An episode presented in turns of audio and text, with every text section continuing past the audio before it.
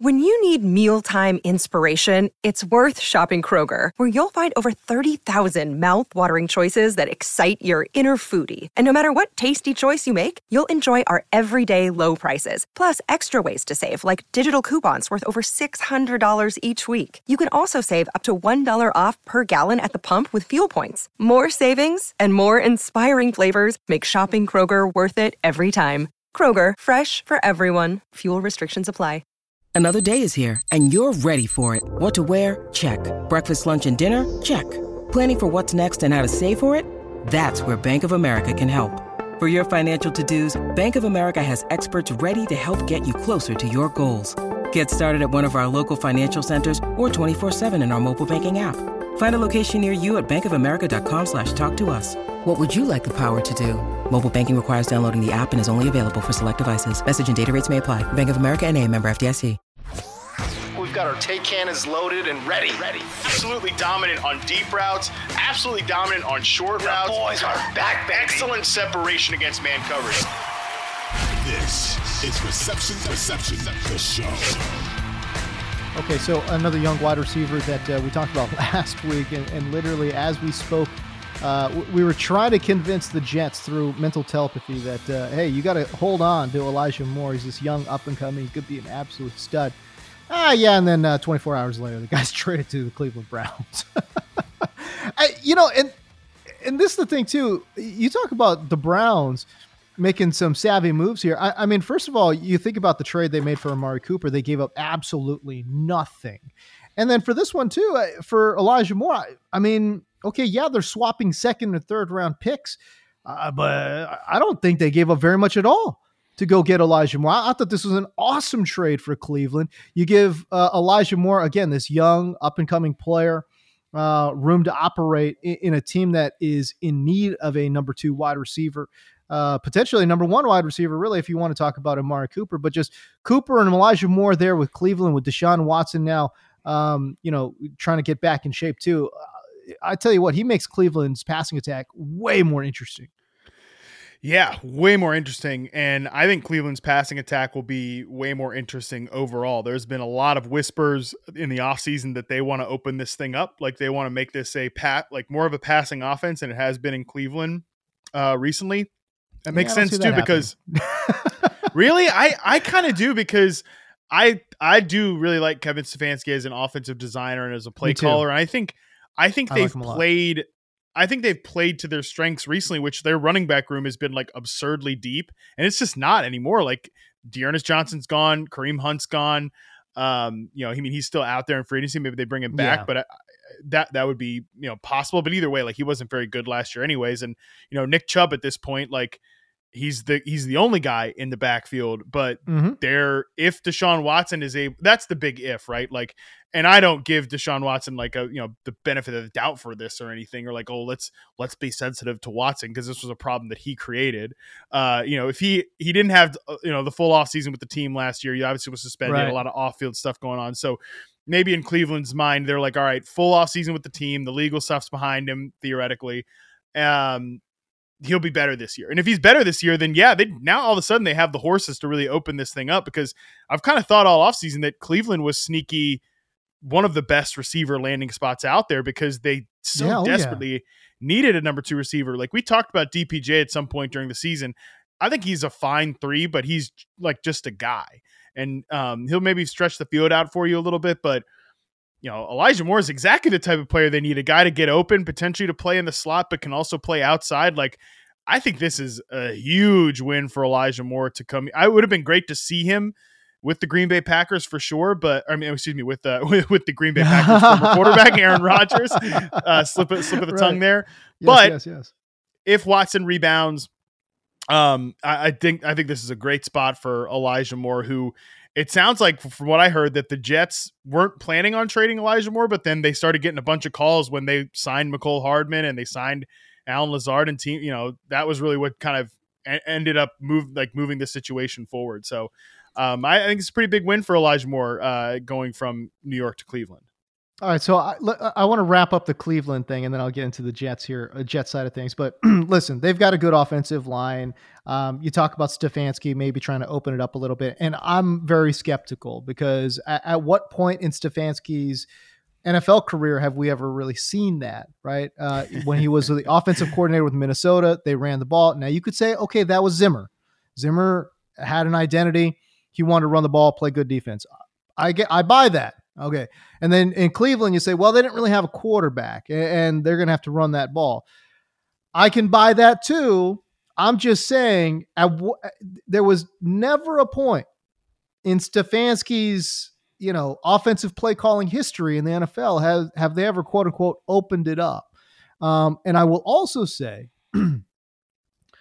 I think he, Kyle Shanahan and Sean McVay have the best offensive run systems in the N F L. All, I mean, first of all, they're all very similar, right? They're all based on this whole primarily outside zone run concepts. Uh, but regardless, whether we're talking power, power football, where we're talking finesse football, it doesn't matter. They, they've got run plays out the yin yang, man. Um, and I love what Steph- Kevin Stefanski has done in the run game there in Cleveland, what he did in the run game there in Minnesota. So uh, that's his bread and butter. I have real doubts uh, that they, quote unquote, open it up. But can I also say this, though? If I, and I'm not here to, to, to, to give you the whole Boomer idea of you got to establish the run, but I will say that when you have good balance and the threat of a good run game, certainly things can open up uh, in the passing game as well. So I'm not saying establish the run. I'm just saying when you know you're playing a Kevin Stefanski team, Matt, you know you're going to get a good run game, and defensive coordinators on the other sideline, they've got to prepare. Yeah, I don't think they're about to become like top five in the N F L in pass attempts or anything like that, but I think from where they've been from a design perspective, even like right. the last year of Baker Mayfield, the last two years of Baker Mayfield, how about Baker Mayfield's good year in Cleveland under Kevin Stefanski in twenty twenty? It was pretty clear, like it was keep the train on the tracks, keep the train on the yeah, tracks. Like j- right. let's, we just got to keep Baker in this little box. And as long as he's in this little box, he won't screw this up. And even Jacoby Brissette, has, I've talked really you know highly about Jacoby Brissette, how he played last year. That was very much like a game manager heavy offense. So I'm not even For necessarily sure. saying from a volume perspective, uh, they'll they'll be like top five, but I think they could be a more aggressive passing team from a design perspective and maybe a volume perspective than they have been of late. Yeah. Uh, in the, uh, by the way, beyond even Amari Cooper and now Elijah Moore, David Njoku had a real breakout season last mm-hmm. year. I love this young kid, Harrison Bryant, too, another tight end. Um, so, man, I tell you what, uh, they do have some really interesting athletic now uh, pass catchers there in Cleveland. And again, that offensive line, I think, still really rock solid, too. Uh, so this is a, this is a unit that could really make some noise. Um, and just the Elijah Moore trade too. It's like, if the, like, I think the Browns were going to have to draft a receiver this year, cause they weren't necessarily going to make like the Hopkins trade or something like that. Right. I think ranking, like if Elijah Moore was in this draft class, like him as a prospect, and I really, my opinion on him hasn't really changed since he came into the N F L. I know he had a weird year last year. We kind of talked kind of talked throughout in the last podcast. Yeah, I think he'd right. be the second best receiver in this class behind uh, behind Jaxson Smith-Njigba. So like it's a great mm. it's just a great trade from a value perspective there. Hey everyone, this is Brett Boone. Would you know it? I've got a podcast going strong in our fourth year. Tune in as I sit down with my friends, some of the biggest names in sports, media, entertainment, for a lot of fun and in-depth conversations. As you know, baseball's been my life. It's been in the family for a long time, but it's a lot more than that here. It's sort of like taking a ride in a golf cart around a beautiful track. Join me every week for multiple episodes on the Brett Boone Podcast, available on the Odyssey app or wherever you get your podcasts. I love it. Um, I absolutely love it. And they did, really didn't give up that much. Again, they gave up a second round pick, but then they're getting a third round pick back.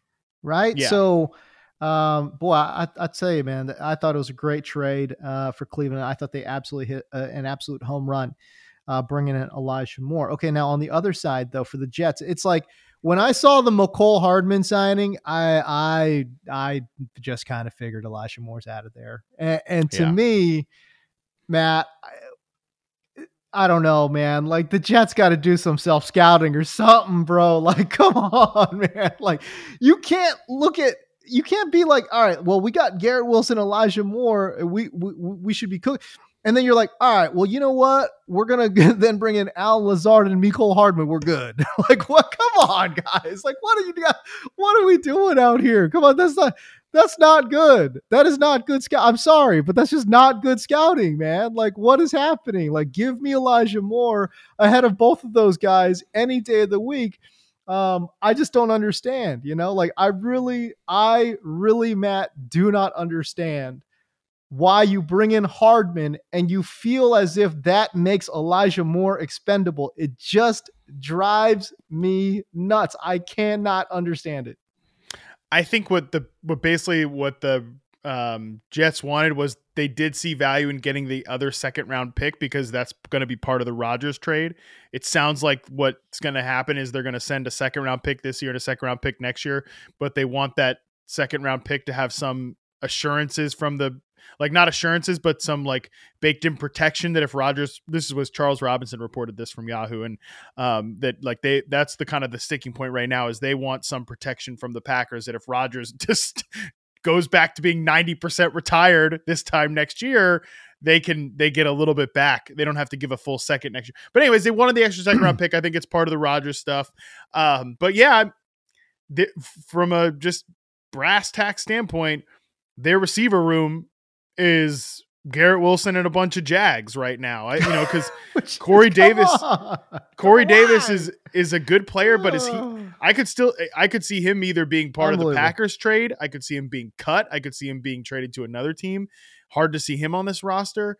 So then it's, I mean, and Mecole Hardman is like not a real receiver. He's like a gadget guy. Like Elijah Moore yep. is a real big boy wide receiver, despite like being a slot guy and smaller, like Mecole Hardman slot and small, whatever, but they're just not similar players. So, hey, I'll tell you what though, at this point, this is going to be like Garrett Wilson's going to get like one hundred fifty targets from Aaron Rodgers oh, yeah. next year, which, oh, yeah. which, oh, yeah. which in the long run, probably a good thing.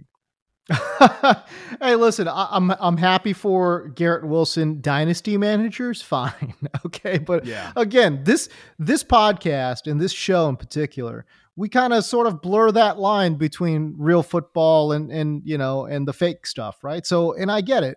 So listen, if you've got Garrett Wilson in dynasty and you want to draft him early next year, I'm all for it, man. Like, trust me, I, I'm going to have Garrett Wilson as a potential, you know, superstar. Uh, when when I start doing rankings in into twenty twenty-three, but from a real football standpoint, Matt, I'm just so disappointed, man. Like me too. Yeah, the Jets had a real, real opportunity to have a special passing attack, and to be frank, I, I mean, look, if the running backs come back and like you know, if if they're as good as as we think they can be, uh, the run game would have been real solid too. So this Jets o- offense had a real chance to be special in twenty twenty-three. You take Elijah Moore off, and now they're back to being just another N F L team trying to get by with one great receiver and then trying to figure out the holes everywhere else. And so, again, they go from having a real strength, Matt, to then just being another N F L team. And, yeah. and that's what makes me... I just, I was disappointed in it.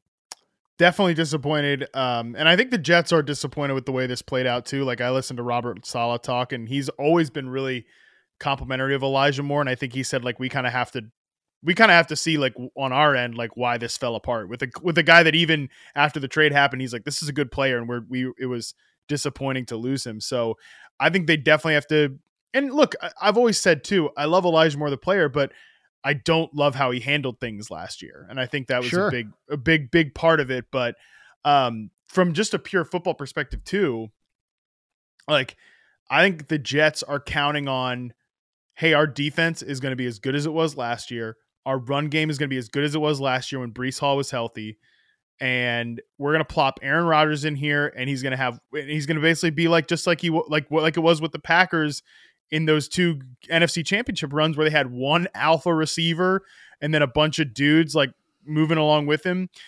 But that's, it's tough to count on because defense doesn't always translate year to year. Nope. Breece Hall's coming off of an injury, even if it's yep. not like a, it's not a Javante Williams or J K Dobbins type of knee injury. It's still an A C L recovery. Um, your offensive line, you got to get some guys back after injury. And that was Aaron Rodgers two and three years ago. And I don't think Rodgers is washed at all, but I also don't think he's, I think from a physical standpoint, he's not as from, good as he was. He's not as good as he was a couple of years ago. So there's a lot of things that they're counting on to just plop Rodgers in. And maybe, hey, we're we're we're not a very big, voluminous passing attack. We have one alpha and a bunch of jags, but our run game's gonna be good enough. Our defense is gonna be good enough, and sometimes that doesn't carry over year over year. So it is it is a risk what the what the Jets are playing with right now. I think what the Jets are doing too. It's like you think about that, and again, that leaves you. You're I, I talk about this all the time in the N F L. You want to have the biggest margin for error possible in the N F L because in the N F L, man, things go awry and they go sideways quick. So everything that you just listed out on paper sounds great until one injury hits, yep. Then another injury hits. Uh, some guys, maybe it's not an injury. Maybe th- there's a depreciation of talent here. Okay. Like there's a lot of things that go wrong. And all of a sudden that margin for error shrinks considerably because again, when you have Elijah Moore in the mix and people are saying, well, why are you guys been, why are you guys think Elijah Moore's not a superstar? I get it. I get, he's not a superstar. But you want to have as much ta- a talent buffer as possible in the very ultra competitive A F C. And that margin for error all of a sudden shrunk down considerably, considerably when you send a young and ascending talent to Cleveland. That's that's all I'm saying. And, and I tell you what, could it all work out? Absolutely. But I tell you, don't be surprised if it doesn't. Don't be surprised if it falls apart because, again, that margin for error shrunk down considerably, man. So that would be my thought um, on Elijah Moore and the Jets, and then now Elijah Moore and Cleveland. And, again, I think Cleveland uh, making a great trade there.